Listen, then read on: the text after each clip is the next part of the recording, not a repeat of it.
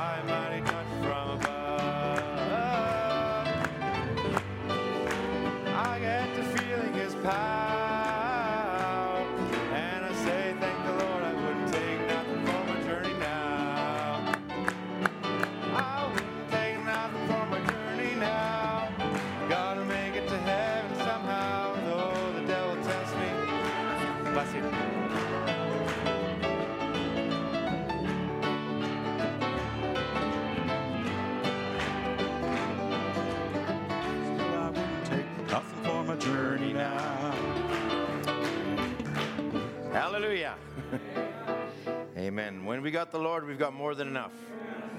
Amen. Good to be in the house of the Lord again tonight. Amen. We're just going to try go right into the word if we can. So I will say that's all the singing will do. We're going to turn to the book of Psalms, chapter 132. I noticed that these, this money is still up there. So we're going to do something. Whoever it belongs to, we're going to invest it for you. It'll be the best investment you ever made. It's going to go into the offering box. Is that all right? It'll be attributed to you, whoever owns it. So it's an investment. Psalms chapter 132. We're going to just jump right into the thought. Let's just read from verse 1. We'll read a better portion of this portion of this rather. Lord, remember David and all his afflictions, how he swore unto the Lord, and how he vowed unto the mighty God of Jacob, Surely I will not come into the tabernacle of my house, nor go up into my bed. I will not give sleep to mine eyes, or slumber to my eyelids, until I find a place for the Lord, a habitation for the mighty God of Jacob. Lo, we have heard of it at Ephratah. We have found it in the fields of the wood. We will go into his tabernacle. We will worship at his footstool. Arise, O Lord, into thy rest, thou and the ark of thy strength. Let thy priests be clothed with righteousness, and let thy saints shout for joy. When the word comes in its position, it brings a worship, it brings something forth. And he says, For thy servant David's sake, turn not away from the face of thine anointed. The Lord has sworn in truth unto David, he will not turn from it. Of the fruit of thy body will I set upon thy throne. If thy children will keep my covenant and my testimony that I will teach them, their children all shall also sit upon thy throne forevermore. For the Lord hath chosen Zion, he hath desired it for his habitation. This is my rest forever. Here will I dwell, for I have desired it. I will abundantly bless her provision. I will satisfy her poor with bread. I will also clothe her priest with salvation, and her saints shall shout aloud with joy. There will I make the horn of David to bud. I have ordained a lamp for mine anointed. His enemies will I clothe with shame, but upon him, but upon himself shall his crown flourish. Amen. Let's bow our heads. Heavenly Father, What a tremendous word, your eternal word. Lord, written for us even in this last day. We're thankful for it, Lord. We're asking now your anointing on it, Lord. We thank you and we pray that you would take the servant, you, service, you would be the unction, that you would be the inspiration, that you would be the word that is coming forth, feeding your people. Lord, we know that's not within man, but it's within you. And Lord, we're thankful today to be here in the house of the Lord. Bless our gathering. We ask it in Jesus' name. Amen. God bless you. you may have your seats. Isaiah chapter 28, if you will, verse 9. We'll just try to move right along here. Isaiah 28, verse 9. Whom shall he teach knowledge? Whom shall he make to understand doctrine? Them that are weaned from the milk and drawn from the breast. For precept must be upon precept, precept upon precept, line upon line, line upon line, here a little, there a little, and with stammering lips and another tongue will he speak to this people to whom he has said, This is the rest wherewith you may cause the weary to rest. This is the refreshing. Yet they would not hear, but the word of the Lord was upon them unto them precept upon precept, precept upon precept, line upon line, line upon line, here a little, there a little, that they might go and fall backward and be broken and snared and taken. Now, God was desiring to bring them into a place of rest, and He was also desiring to have rest. I think God's biggest struggles sometimes with us is to bring us to our right place, because if we go to our right place, there His Holy Spirit can flow, there His anointing can come. In one place, Brother Branham would say, he said, how much trouble we would save God if we could only find our place and abide therein. And then, and you know, that's half the trouble. And when we get there, that's when everything flows, that's when everything clicks. So, if I can just back up a couple of steps to this morning, we took the thought this morning how the God of heaven came down to earth, and there was Eden, there was his headquarters, there was the mind of God, there was the Spirit of God moving through his son and his wife. When he created creation in Genesis chapter 1, you can turn there right now if you will. All those days he worked, he says the first day he created this, and the Bible says, and it was good. The second day he created this, and again, God saw that it was good. And he would go right down to the sixth day. Now remember, these are the days when God was working, when he was establishing the order, when he was establishing the very framework for how the universe would run, for how mankind would exist, and everything. So he comes down to the, the sixth day, and God makes man in his image, and he blesses them, and he gives them instruction. And you go down to verse 31 and God saw everything that he had made, and now it wasn't just good. The Bible says, and behold, it was very good. Why? Because man was in his place, the God of the earth was in his place. And that was the evening and the morning were the sixth day. Now, the seventh day, if we just jump to Genesis chapter 2, verse 1, thus the, seven, the heavens and the earth were finished, the host of them. And on the seventh day, God ended his work which he had made. He rested on the seventh day from all his work which he had made. And God blessed the day, the seventh day, and sanctified it, because in it he rested from all his work which God created and made. So, in other words, the word had gone forward. Not everything had manifest yet, but under this day of rest, once the word had gone, and under God's rest, there would be a manifestation. Now, God wasn't doing it anymore, but God believed his word, and it came to pass. So if you if we take this, this was a place of rest. Now we can't imagine God wanting to rest, but God desired even the satisfaction he had of created something, he would look back on it and say it was good. And, and he would, and that's the same we are. We, we work at something, we labor. The satisfaction of our labor is to see the work that has been accomplished. There's a satisfaction, there's a rest that goes with it. It- It's, it's wonderful to see, you know, for, for a brother, you work at something and you, you do it, you got it. I did it, I did it. And, and you know, we used to live in a day where there was, was more tangible things. Sometimes you work on a computer, you're working there all day and you shut it off and say, What did I do? Because it's all inside that box somewhere. We don't know where it is. But even, even, even a sister working at home and, and she can, you know, cook a supper and it can be laid out and it can be decked out and everything. And she calls everybody to the table and 20 minutes later it's all devoured. I, I suppose there's a satisfaction in that. I don't know what it is. It's for everybody who's partaking. But, but there's something about it. You know, my grandma used to be one who would, you know, there was a satisfaction in eat, eat, eat. And you ate, just you haven't eaten anything. And, and you're just, like, you, I don't know what it is, but there's something we, we, we want to see everyone full and that we've done what we can to feed them. Where does that come from? That comes from God. He desires to fill you. The Holy Ghost isn't something we grovel for. He desires to give it to us. He wants to bless us. He wants to pour out His Spirit on us. It isn't, God wants to give it more than we want it sometimes. That's God's pleasure to do that.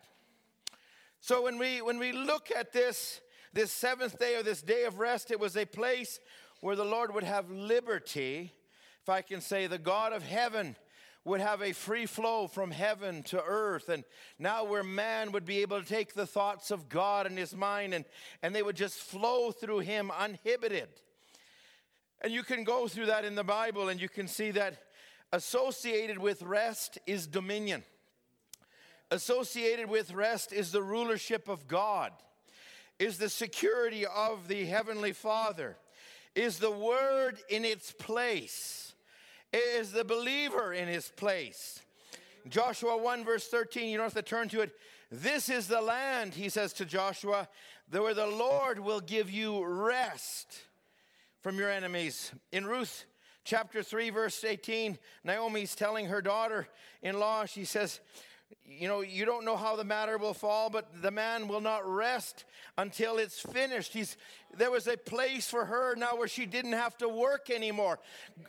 There, there was going to be something that was going to bring it to fruition. She had done her part.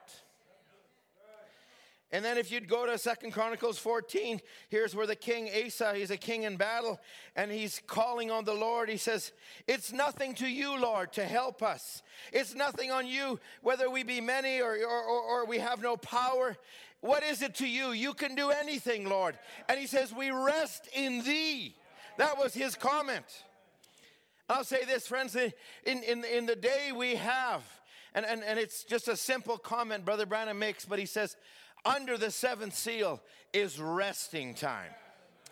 It, it, it, there's a rest associated with being under the anointing of God, under the Word of God in its truth, in its power, and its anointing. You can rest in it. You don't have to manufacture anything, you don't have to work anything up. You say, Lord, I can't do anything, but you can do it. It's your pleasure to do it, Lord. So in, in Psalms 132, he says, This is my rest forever, Zion. And, and he said, This is the place I dwell, this is the place I desire. Now, Zion would represent a place in, in geographically in the land of Israel, but spiritually, it represents the bride. Zion represents the bride. Whenever you look at it, there's a place of rest that God has. There's a covenant He has with, with, with His bride. You know, a, a woman who is maybe going with a young man or, or courting, and I guess I can say this freely, you know, that, and, and, and today, but he says they're, they're going with someone, there's an uncertainty, you know, will it happen? Will it, will it be? But, but the day that that ring comes out and, and, and she starts raising, you know, one hand above the other and it glistens. Ah. Oh there's a rest. it's, it, you know, we're not married yet, but there's a rest. It's a promise. I, I know He loves me. I, he's, he's promised it. There's a rest associated with that. So, Isaiah, they also said, This is the rest, this is the refreshing, which was in Hebrews chapter 4, it said, It's the place of rest we enter to. Now, let's, let's go to Numbers chapter 10. We read this this morning, but we really didn't jump into it the way we should have. Um, you all were pulling and distracting me. I'm going to just try and use that, but, but get to the point too. Numbers chapter 20. This is when Moses is speaking to his son in law, and he's telling him that he's going to go and journey and he's got to go in and camp, and they're going to separate. And then Moses is telling him, No, but if you stay with me, there, will be something that God will do for us. So when we read this and pick this up, and uh, he, says, God will do things. Verse 33. And they departed from the mount of the Lord three days' journey, and the ark of the covenant went before them. So it went before them. The ark represented what? The word. Now let me just, just quickly give you a quick, and I debated putting pictures up, but I didn't want, didn't want to do it. But if you, if you go back, the, the ark, not Noah's ark, not the wooden, that but the ark that was there, that was a box. And the box, we used to have a box back there, and we had a couple young men represented, and it had some holes on the side where, where two poles could go through on each side. And, and, and those poles were what the Levites used to carry the ark with. But in the ark, you know, there, there was the Ten Commandments, there was the Word of God. It was in there. Now we know also there was the golden pot of manna, there, there was Aaron's rod that budded, but it represented and it held the Word of God and the top of the box was a lid. And the lid represented the mercy seat. And that lid, as long as there was blood on that mercy seat, the word was there. Now, in the Old Testament, it always had to be blood on that mercy seat. Then there could be fellowship, then there could be communion because God's word was sacred. He didn't just give it to anybody, but only through the blood did you have access to the word of God. And I would say the real revelation, the real faith, not an intellectual faith, but, but a fellowship, something tangible. So as we read this, here he goes the ark went before them three days' journey to search out a resting place for them.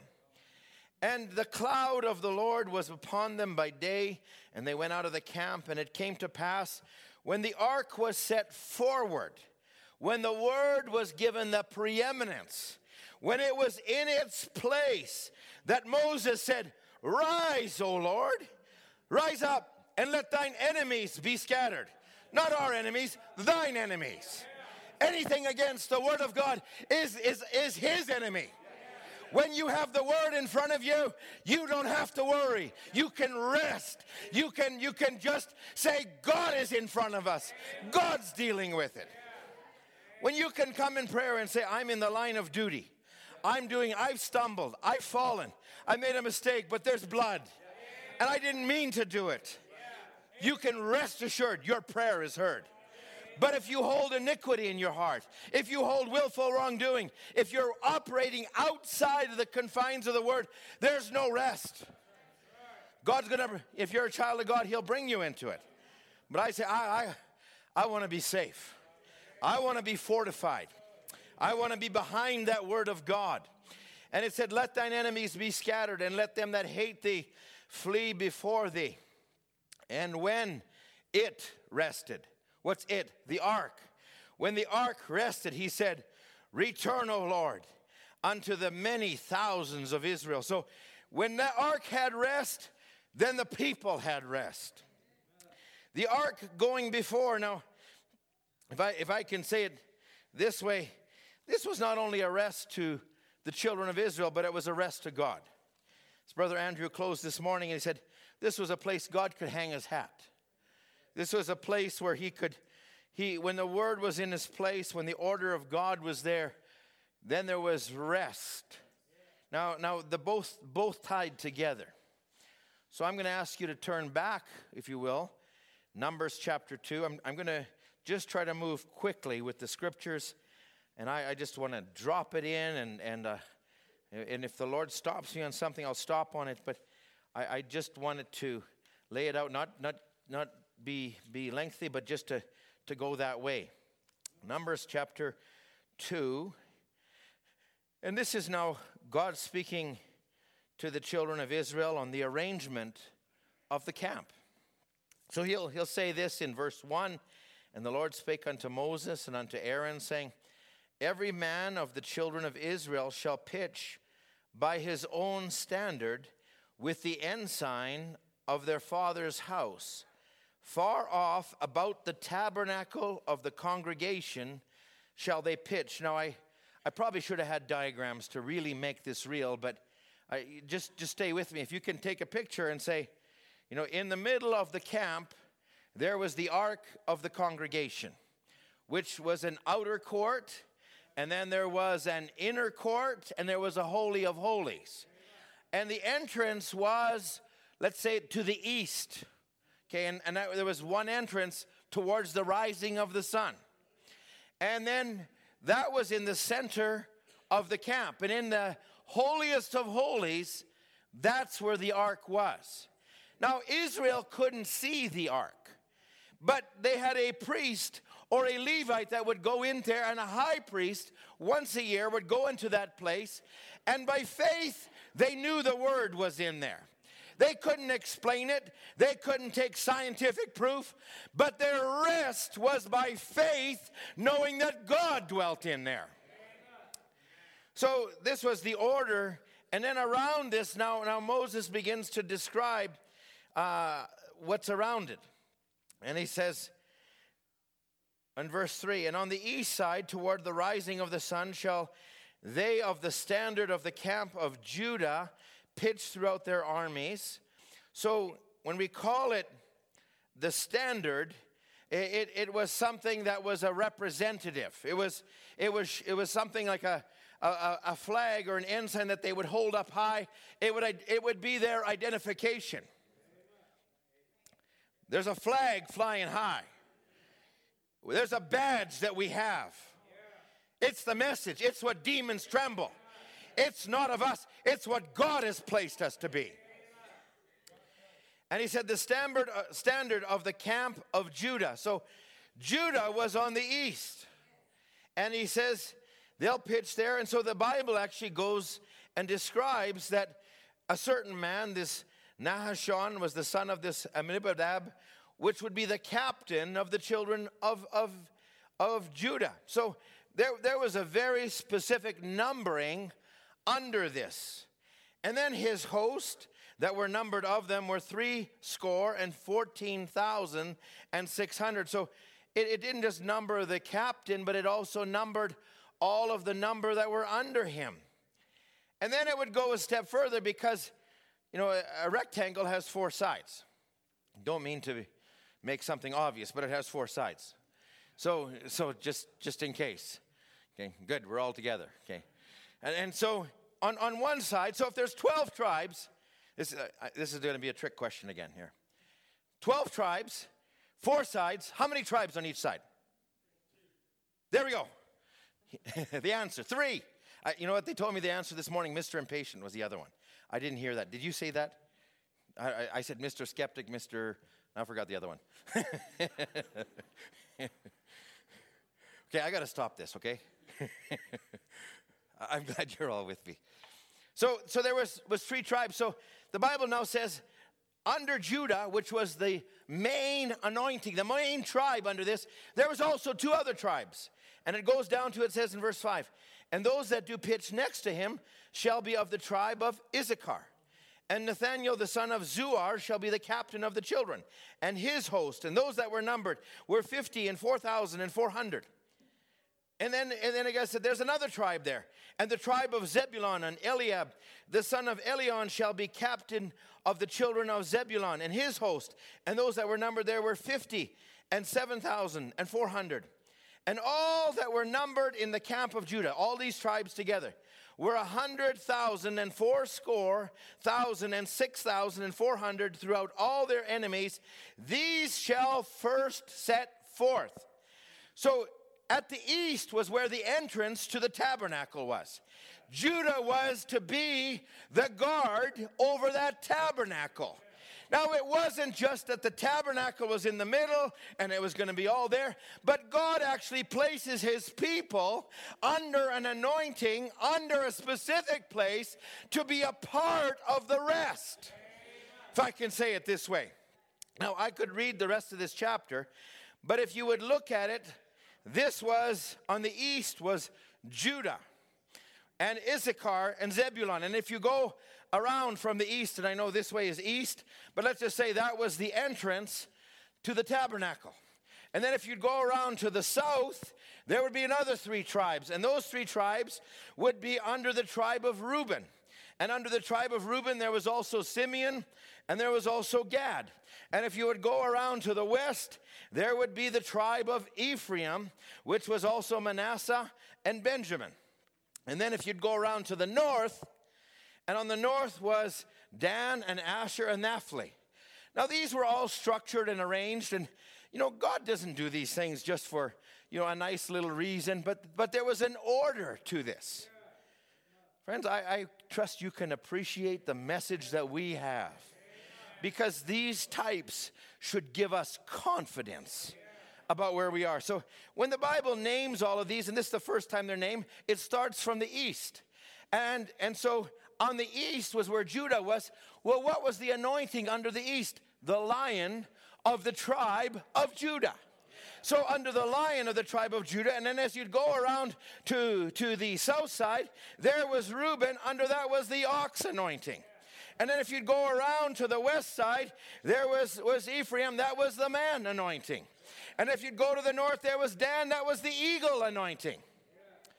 Now, I always marvel in the scripture how the enemy desired the congregation on the sides of the north, which was the eagle anointing. Now, eh, I, I, I, love how this is. This was an order that was associated with. Now, in the middle of this, as he's going, as, as, as the Bible is written by Moses, under lion, under man, he stops in the middle of it in verse 17.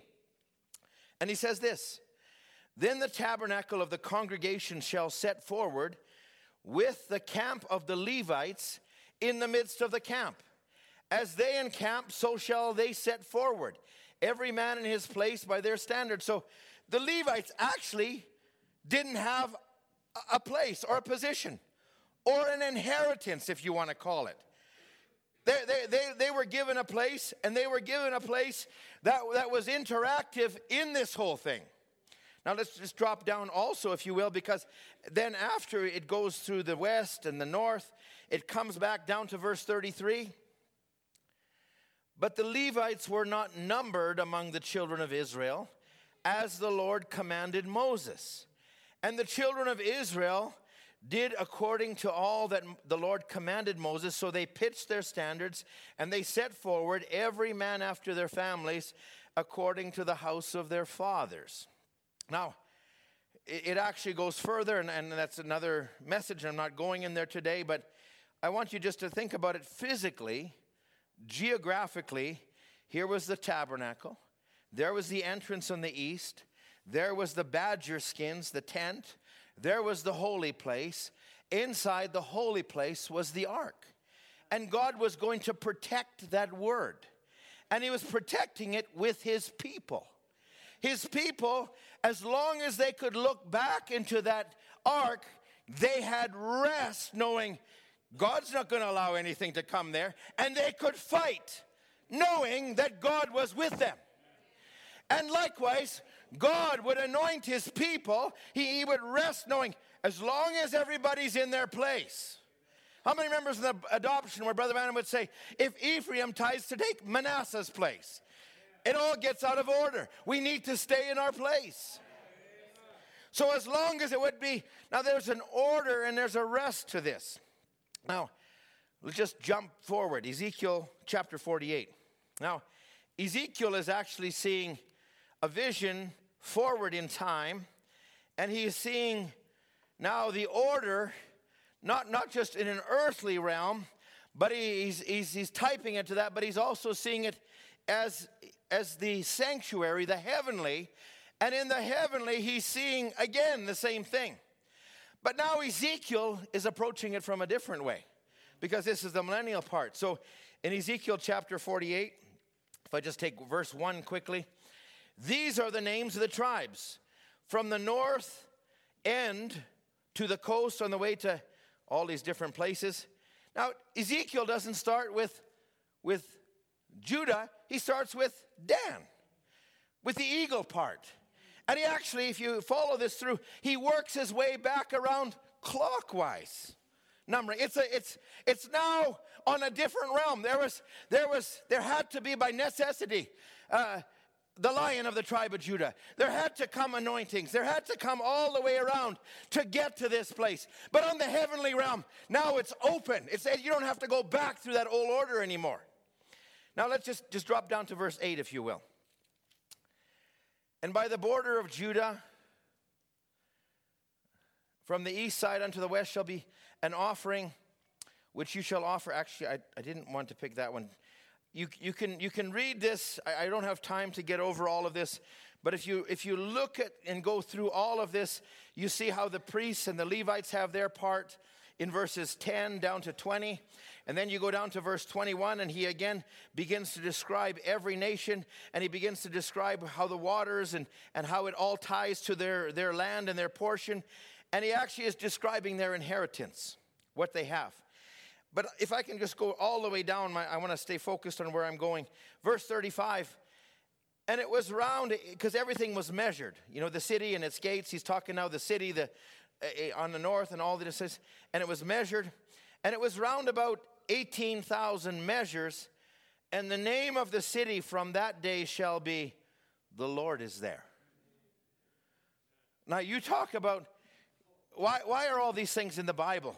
Because God what he did back here, listen, this word will never fail.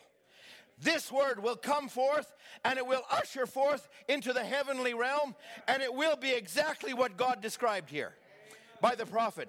But he's, he's doing it, and I'm saying this for a reason. Uh, there, there, God does this in types and in shadows.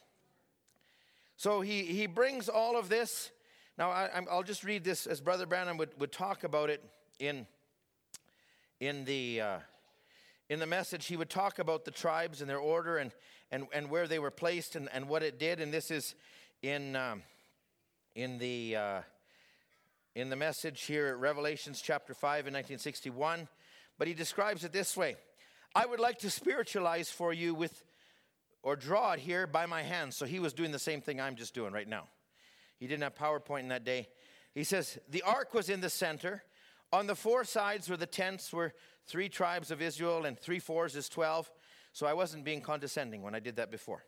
He said, and each three had a head. Now, one of them was Reuben, actually, and he says, and Ephraim, and on the east was Judah, and the north was Dan, and he now identifies each of these with an anointing lion, man, ox, uh, eagle. And we had them draw it out. And he says, now Judah guards the eastern gate, and Christ is the lion by the tribe of Judah. He shall descend from the eastern skies, enter in by the way of the gate. He comes in from the eastern gate from the tribe of Judah. And we find out from the message they had this morning, he's the lion of the tribe of Judah, the very beginning of David. David was the king eternally. Christ sits on the throne of David in the millennium, which is the eternal king. There'll not one fail. Now, he, eh, he, he would bring this so, so wonderfully, but he also comes back and says this. There in the middle of that, there was the sanctuary. And it was a judgment seat as long as the blood was off the seat.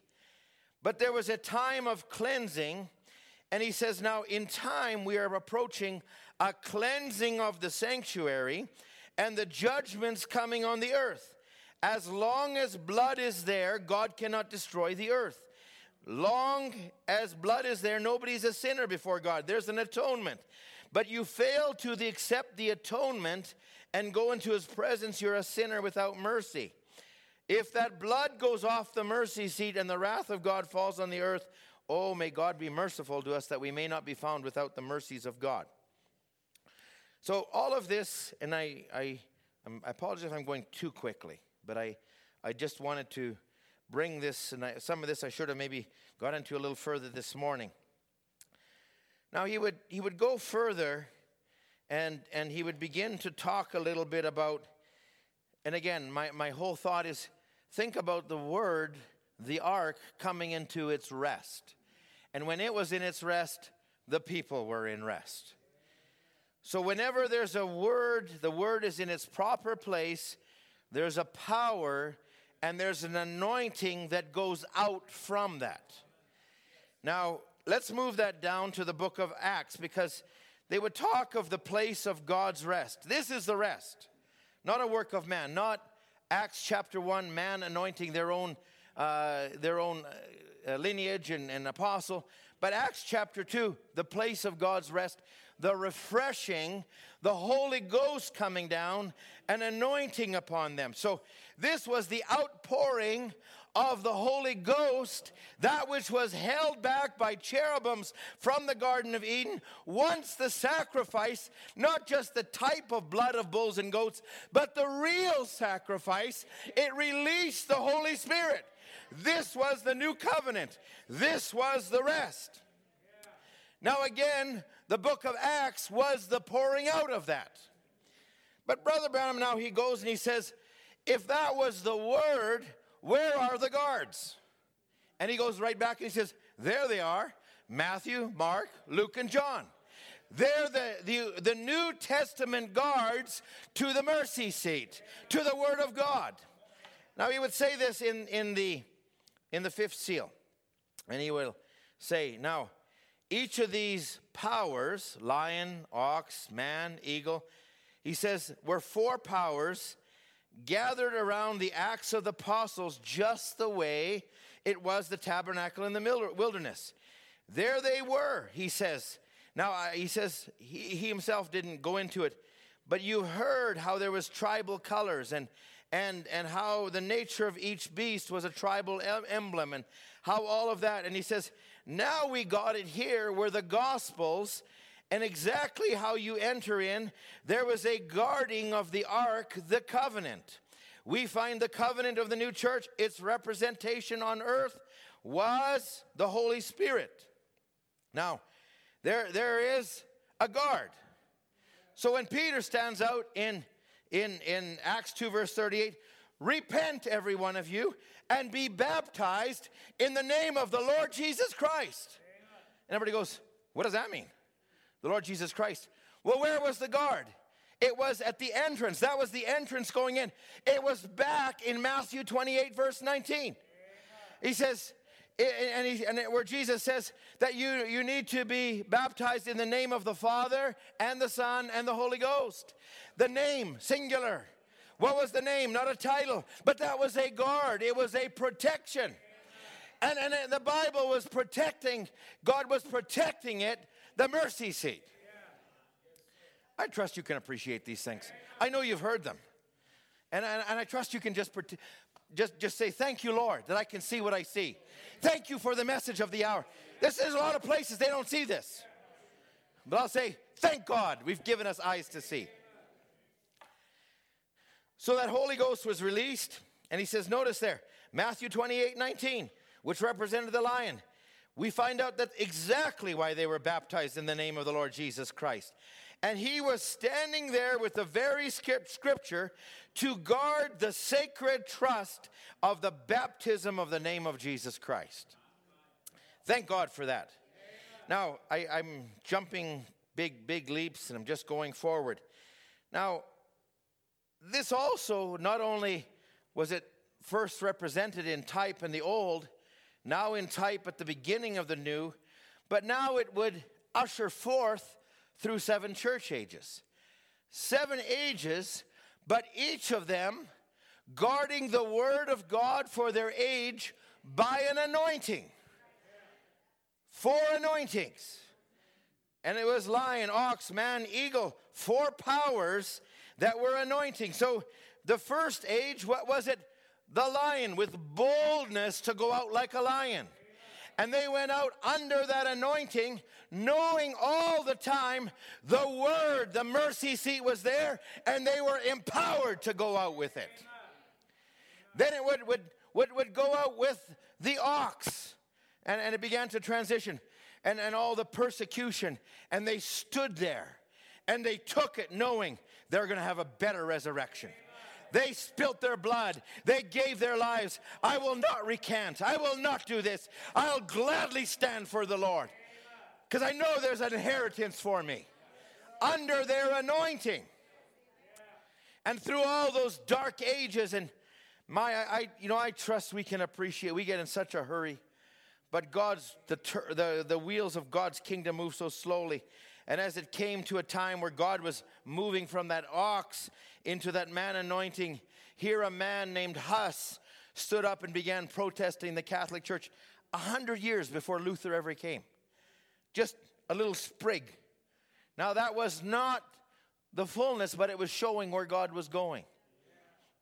I, I don't know if you've ever watched those, some of those videos, and I thought they so depict the what was in those men to protest the that mother church that had grown up and and, and, and was just over was dominating the world. But something came out in them. You know and then here comes the time of luther who now under an anointing you know he can't stand what that system is. And as he reads the bible and he sees the huge discrepancy of of this, and, and he himself is going through personal struggles, and, and he's trying to please God through, through the old law and through his works and through all that he's been taught as a monk. And, and then God drops the scripture down. The word comes down to him in Romans chapter 5 the just shall live by faith. I don't need relics and indulgences, and I don't need all these other things and, and, and, and, and councils and popes and all these. And he just says, by faith.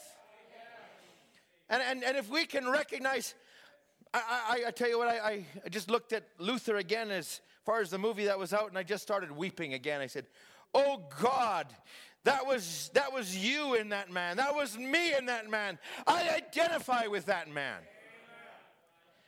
And Luther would come out and, and, and just begin to usher forth against all of these things. And, and, you know, it would carry on. We know that there was the age of the reformers, and it would go right up to even through Wesley and into Pentecost. And it would come down to the last day to where now there was another anointing. And again, their faith was based on the word that was there and what they were they were standing and as long as that word was there, they could have faith to go out. Now, I'll just use this as an example because this is I I I, I just trust you can appreciate the message.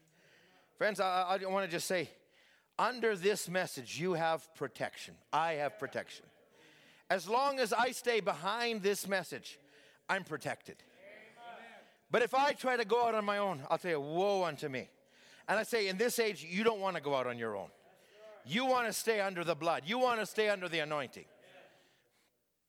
I'll tell you what, there's lots of things to draw our attention outside.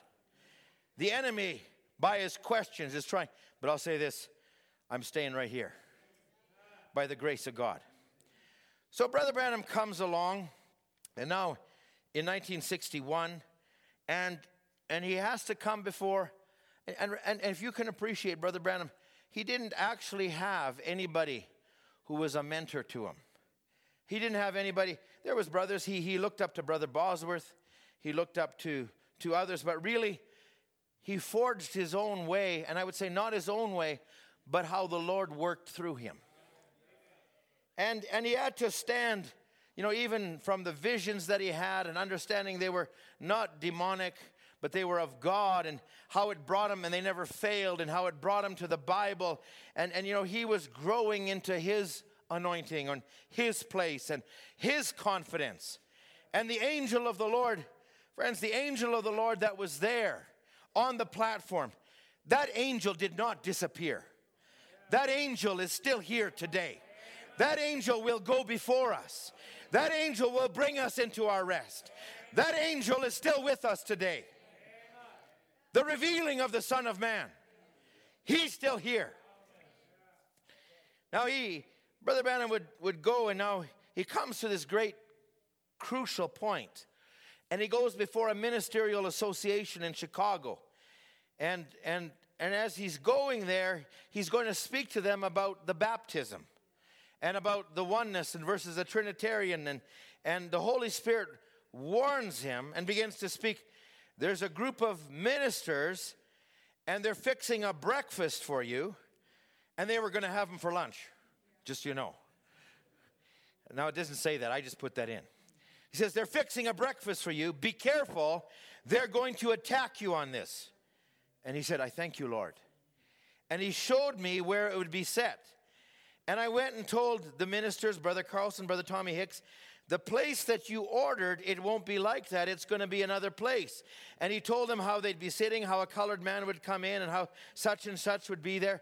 And I'll tell you what, they came to the meeting and says, You may all disagree with Brother Branham, but everything he told us was here. And they could all just say, This is bigger. And then his son said, No, here's Brother Branham. How could he go there except God did this for him? And his son says, Daddy, are you going to go over there and with them and fuss? He says, I ain't going over there to fuss. Now listen to these words. I'm going over anointed with the Holy Ghost, the Holy Spirit, with a word of God that will guard that mercy seat as long as He is there. How could he have confidence? Because he was under an anointing, and as long as that mercy seat was there, what is my confidence as a minister? I, there's a mercy seat. There's an eagle anointing. I can stay right under it. I don't have to be ashamed. I don't have to be scared. God is with us. I, I love how he says, I'm going over there. He said, I'm not going over there because I got a gift. I'm going over there because there's an anointing. The mercy seat is there. And they went down there and he told them we didn't get that room and everything. He would go on to, to this is in 1961. Then he goes over in, in, in the fifth seal in the 1963 and he refers back to it and he says, There I was there at that meeting in Chicago. They were got me on the doctrine of serpent seed and all these other things. And he told them all fearlessly. Now you take your Bible and you 300 ministers and you challenge me. He says, not one of them did. And if you actually listen to this tape, the Godhead, I think it's the Godhead revealed or something, you, you think, oh, he was, he must have been on fire. You know what he was doing? He was just speaking calm, casually, under an anointing. Friends, I, I know we as ministers speak loudly and we're passionate and but I'll just say this our rest is not how loud we speak, our rest is not how much of a gift we have. Our rest is that there is an anointing and there's a mercy seat behind us. That, that's our rest. That, that, I'm saying it so you can be your rest. I'm going to stay right under the blood. The blood will never lose its power. And he says, they had me penned off, and Tommy Hicks said, I never heard that before. I want 300 of those tapes. I want to send them to all my ministers. About 50 or 75 said, I'm coming down there to be rebaptized. And now he says this two years later. Did they come? Not a one of them. Why? He gave them space to repent. Now he'll cast their children to death, spiritual death. You watch the plagues that pass over. And now, and he would actually say, You watch ungodly things come into the church now. You watch, watch those things come. Uh, friends, we're seeing it. And I, I, will even say it this way even around the message, you can, you can have a gift in a ministry and, and you can think you can get self empowered by it.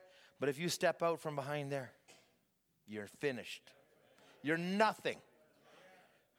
There's, there's no keeping power people that, that used to walk and had holiness in, in the under this whole movement about challenging the prophet and questioning and and let's call it the disbelief sign the sign i says just just take it, you watch just a few months, they're here. Watch it show up in the sisters. Watch where they are. Some of them complete atheists now. Why? You're in a free fall. There, there's nothing holding you. What's holding us? What's keeping us? We're under an anointing. Now, how are we doing? Okay. Second Chronicles chapter 6. This is part of the scripture we read this morning. Just pick it up. This is where Solomon is actually praying at the dedication of the temple, temple, how he's God chose Jerusalem and David would be over his people, but now he was going to build a house, Solomon would, and, and, and do what was in his heart. And, but he goes to say, now, if my people ever get away from the word, if they ever get out of this place, and, and I, I won't read all of this, but you can read it if you wish from verse 32 down to 37. He, he says, you know, concerning the stranger, and if, if they ever Uh, get away and they hear from heaven and they'll do according to what I said, if they go out to war and they'll pray towards this city and, and the house which I've built, and then I'll hear from heaven. And, and if any man sin against me, if they'll repent and say, We've done wickedly, we've done amiss, God, God made a perpetuation. So it was always, though, conditional on them coming back to their place around the word. And when the word departed, that's when Israel went into idolatry and went into sin. Now, let's just let's just pick this up from, from verse 38. If they return to thee with all their heart, with all their soul in the land of their captivity, whither they have carried them captives, and prayed towards the land which thou gavest their fathers, and toward the city which thou hast chosen, and towards the house which I built for my name, then Solomon praying, hear from heaven even from the dwelling place, their prayer, their supplications, maintain their cause, and forgive thy people which have sinned against thee. There is, there's blood, there, there's atoning power. Now, my God, let, I beseech thee, thine eyes be open, and let thine ears be attentive unto the prayer that is made in this place. Now, therefore, he says, Arise, O Lord, O God, and says, Into thy resting place, thou and the ark of thy strength. Let thy priests, O Lord, be clothed with salvation, and let thy saints rejoice in goodness. When the word is in its place, there's a rejoicing, there's a song. You know, when Israel was in Babylon, and I think it's Psalms 137, and, and they were in Babylon and they were sitting by the river and they were saying there, How shall we sing the Lord's song? In a strange land and when we're captive. How could they truly rejoice? But when the word came into place, it was a different type of rejoicing. It says, Let thy saints rejoice in thy goodness. So here's kind of the last train of thought as we wind down here tonight. But 2 Samuel chapter 6. This is a time when Israel no longer had the ark in the camp. And it was in the land of the Philistines. And David, by a good desire, wanted to bring the ark back into its place. Now, I'm not going to focus on this part of the message. Brother Branham would take a lot of time in trying to do God in his service, talking about what David did and how David was anointed, how David had a good desire, how David uh, wanted to bring it there, but he did a couple of things wrong. One, he never consulted with the prophet. Two, he never brought the ark on its original uh, course of travel, the shoulders of the Levites. He brought it on a new ox cart. It was a new, good for that. It wasn't used. It was a new ox cart, but it was a strange thing. So, you know, we could, we could read this in, in chapter 6, 2 Samuel chapter 6, how David gathered and they brought this ark, and, and I'm, I'm just, and, and I'm going to drop down just, just to save time. Verse 4. And they brought it out of the house of Abinadab, which was at Gibeah, accompanying the ark of God, and, and Ahio, not Ohio, Ahio, okay, which went before the ark. And David and all the house of Israel played before the Lord on all manner of instruments made of fir wood, even on harps and on psalteries and on timbrels and on cornets and on cymbals. And when they came to Nachon's threshing floor, Uzziah put forth his hand to the ark of God and took a hold of it, for the oxen shook it.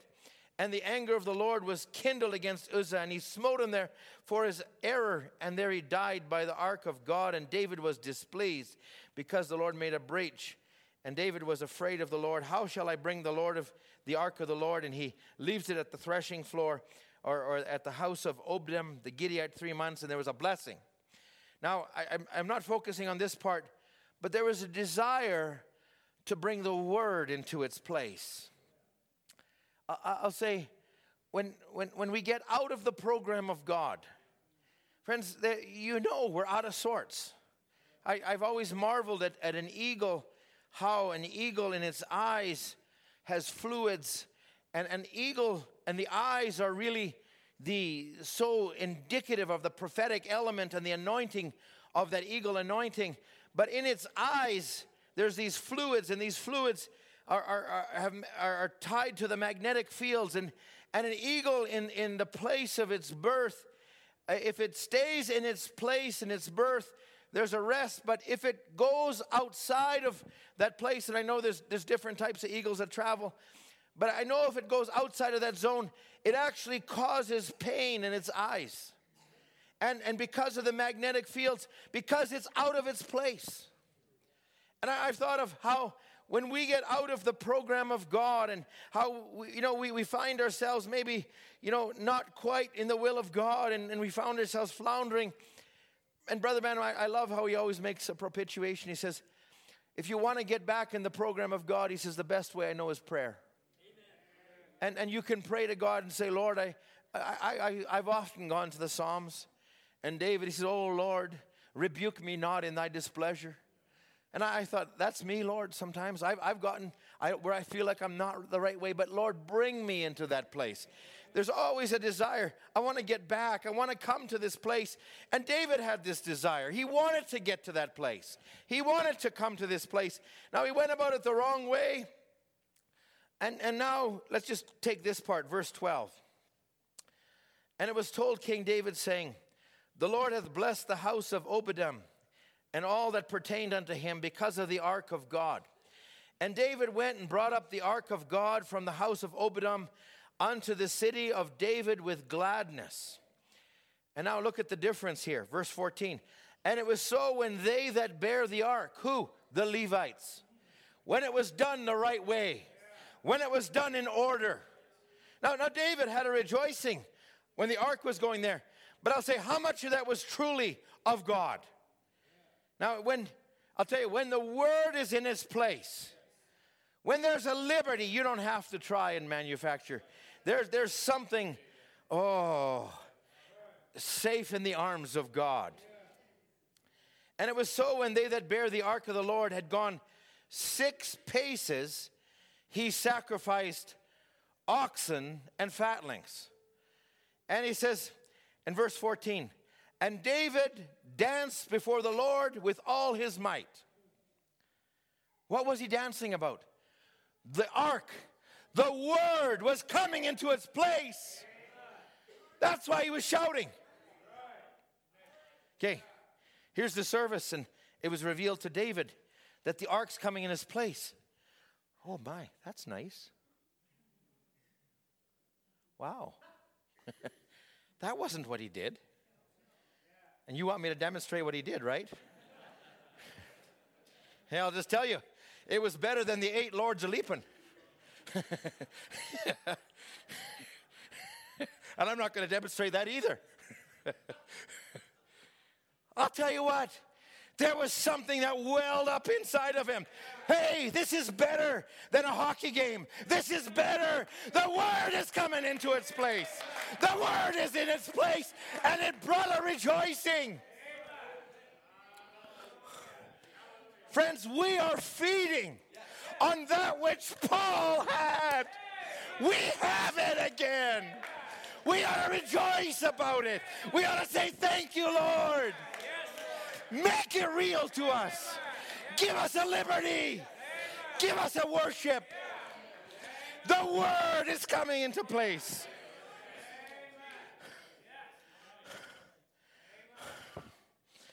This didn't come as a result of the music going loud. What was first? The word. And not just the word in its place, but David now properly observing the word from his place. And when those two connect, friends, there was a rest for David, there was a rest for God, and there was an outpouring of worship. And David danced before the Lord with all his might. And we have trouble.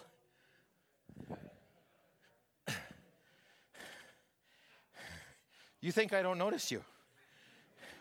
You always pick on me because I, I don't miss the key and I, I do this, but I'll tell you what, I, I want to be free. And, and, when I, and when I say, raise your hands and worship, you remember this morning when I said, I saw some of you? but I'll say this I'm telling you, the word is back. The message, what God's desire in the heart of a bride. Not an intellectual denominational move, but God sovereignly bringing the word to you, to your destination, to your household, to your life, as a young person, as a teenager, as a young child, as a parent, as a mother, as every one of us. That ought to bring a rejoicing. What when, when Brother Branham speaks in the Feast of the Trumpets, said the Holy Ghost was bound bound through six church ages, through, six church ages. Why? Because of the creeds of man and the dogmas of man. But according to the word, it's to be loosed in this last day. It's to be reached in the people. Why? Because the word is not bound anymore. The word is returning in its fullness. The word is what we have now.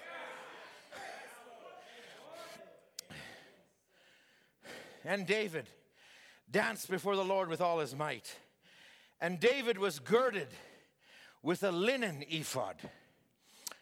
And David and all the house of Israel brought up the ark of the Lord with soft music and with the sound of the organ. Oh, sorry. There's a place for that too. But I'll tell you what. When this was coming into its place, something welled inside. I've got the very thing. Not only what Paul had, but what Adam had at the very beginning. The title deed is coming back into the hands of man. The title deed that God has given us. That He can come to our hearts and He's going to allow this to grow. And He's going to mold our character to such a place where our thoughts are right, our love is right, and we'll be able to speak the word just like Adam did. Why? Because the word is returned. Oh. When Brother Branham hits this point in the seals, he says, Oh, how can you stop it? And he says, brought up the ark of the Lord with shouting and the sound of a trumpet. You know, they didn't push a piano into battle, they brought the trumpet with them. Did you notice when I tried to be a musician, at least I went over to the trumpet section? Nothing against the pianist. God, God bless you. I'm sorry. Nothing against everybody else here. Now I'm going to have to make amends for that. Might take me many months of services, but we're going to do it. We're shouting with the voice of the trumpet. Hold your finger there. Go back with me quickly to First Chronicles chapter 6. This also picks up on a part of this whole thing because this is now talking about the sons of Levi. This is the priests unto God. This is those who didn't actually have a place around, but they actually were intermingling in this whole thing. the sons of Levi, and, and here it goes through all of this and goes through all the families down and down to verse 31. And these are they of whom David set over the service of song in the house of the Lord after the ark had rest. Oh, you mean there was a change in the music program? Yeah, there was. After the ark had rest. Friends, we sing songs like no other group of people does. Just beyond the veil. Since I saw my name in the book of redemption. Oh, we sing songs that what they're speaking of where we come from, of what we're worshiping under, of what we're where we're under. It, it just ought to bring a release. It's a rest. Brother Branham said there's one thing he hated was an overtrained voice. Probably hated an undertrained voice too. But he says somebody here that would sit here and turn all blue as they're singing. Why? There, there's no rest in that. You know, and you know when somebody, uh, uh, pardon me if, if this hits anybody, somebody comes up to sing. okay,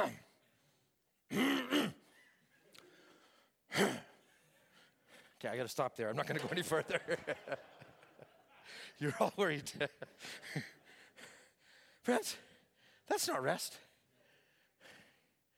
But when you can bust into worship, Oh, praise the Lord, praise the Lord, hallelujah, praise the Lord. That's the thing. And it's not manufactured, it's real. It's, it's bubbling inside of me. Oh, praise God. The word is returned.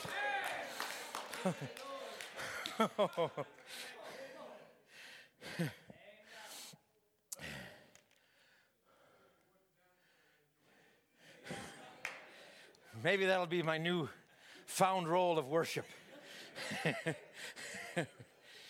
Can't sing, some will dance. So,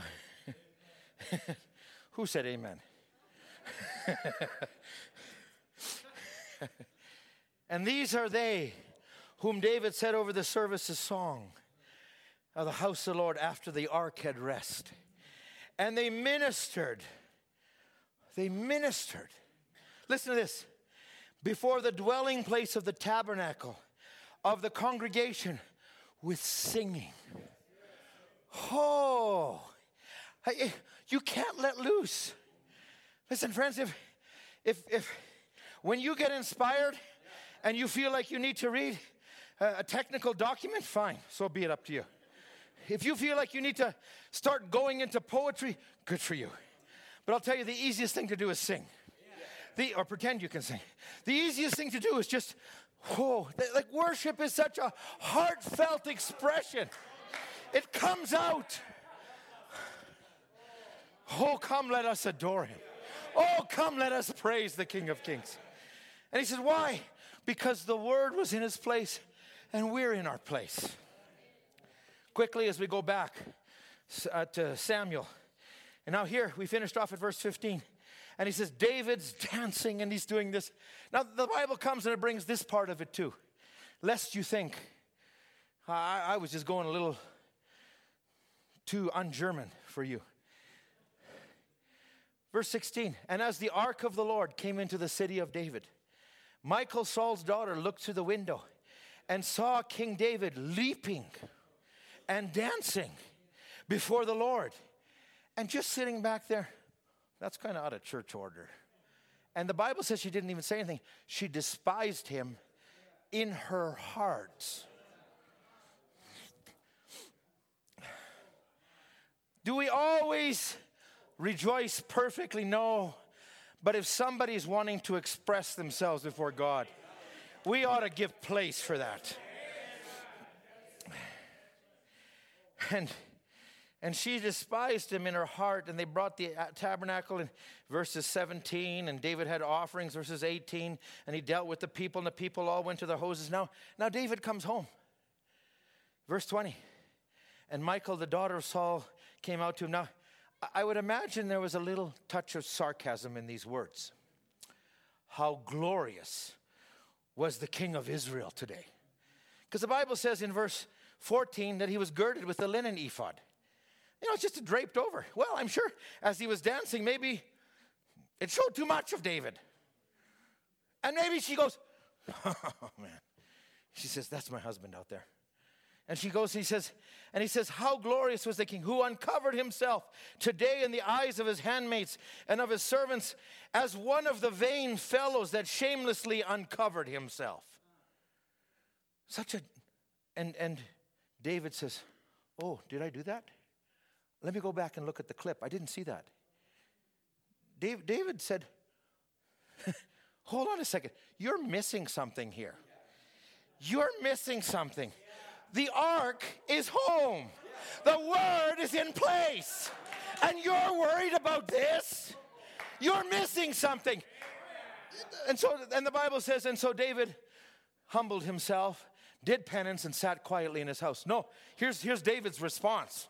David says, It was before the Lord who chose me before my father, before all his house to appoint me ruler over Israel. Therefore, will I play before the Lord. If this is the Lord's delight, it's my delight. And he says, and yet I will be more vile than this. He says, and I will be more base in my own sight. And of the maidservants which thou hast spoken, of them will I be in honor. And, and you know, he says, You've seen something? Watch me now. The best is yet to come.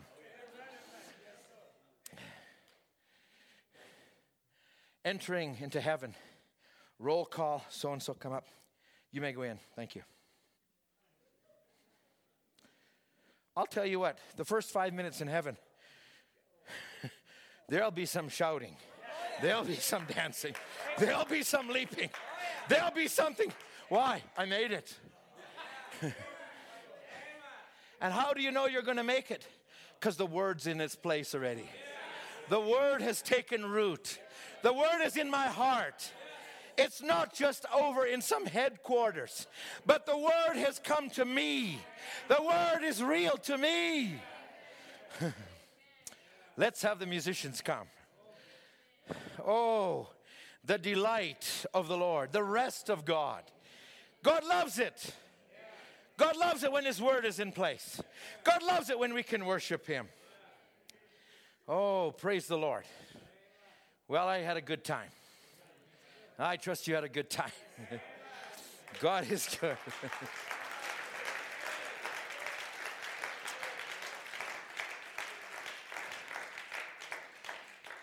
God is good all the time. There's no way you can sit this sitting down or sing this, sit this sitting down.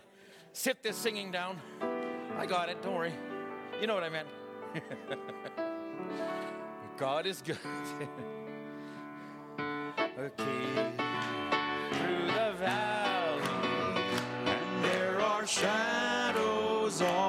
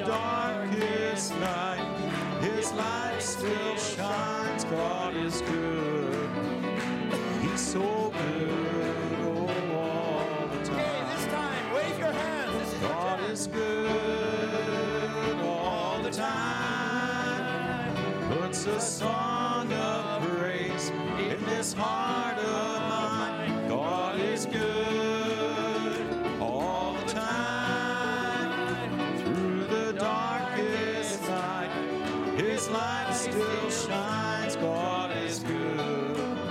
He's so good oh, all the time. Redeemed, how I love to proclaim it.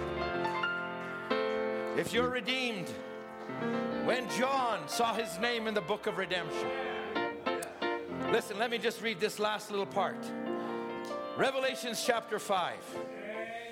When the Lamb took the book, when the Lamb took the book out of him that sat on the throne, the lion of the tribe of Judah, when he took that book and he came and took it out of the throne, Brother Branham said the most sublime act in the scripture. And he says, and when he took the book, the four beasts, the powers, the four and twenty elders fell down before the Lamb. Every one of them having what? Harps, golden vials full of odors, which are the prayers of the saints, and they sung a new song. He says, saying, Thou art worthy to take the book, to open the seals. And, and, and thou wast slain and hast redeemed us to God by thy blood out of every kindred, tongue, people, and nation. This is not a, a to be. This is where we're living. This is the anointing that we're under. God's making this real to us. It's it's happening. Oh, redeemed, how I love to proclaim it. Redeemed, how I love to proclaim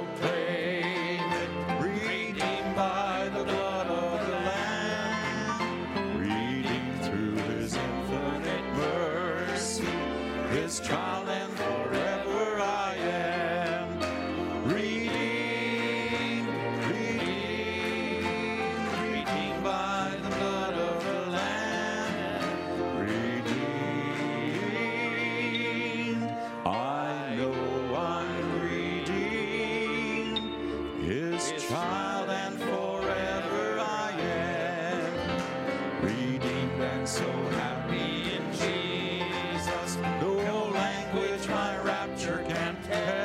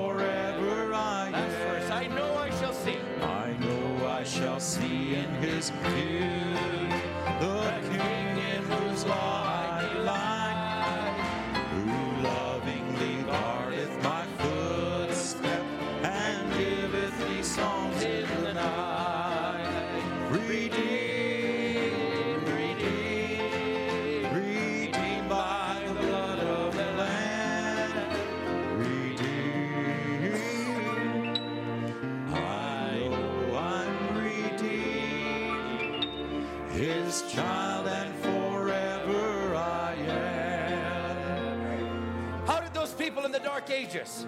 How could they stand? Because the mercy seat, the ark was right behind them, and they were anointed, and they could sing going down to their death, knowing that God was going to resurrect them. That's how they could do it. How did Luther stand? How did Luther write some of the songs? Because he was under an anointing. How do we sing what we sing? Because we too are under an anointing. We are part of that same living word. Oh, praise the Lord.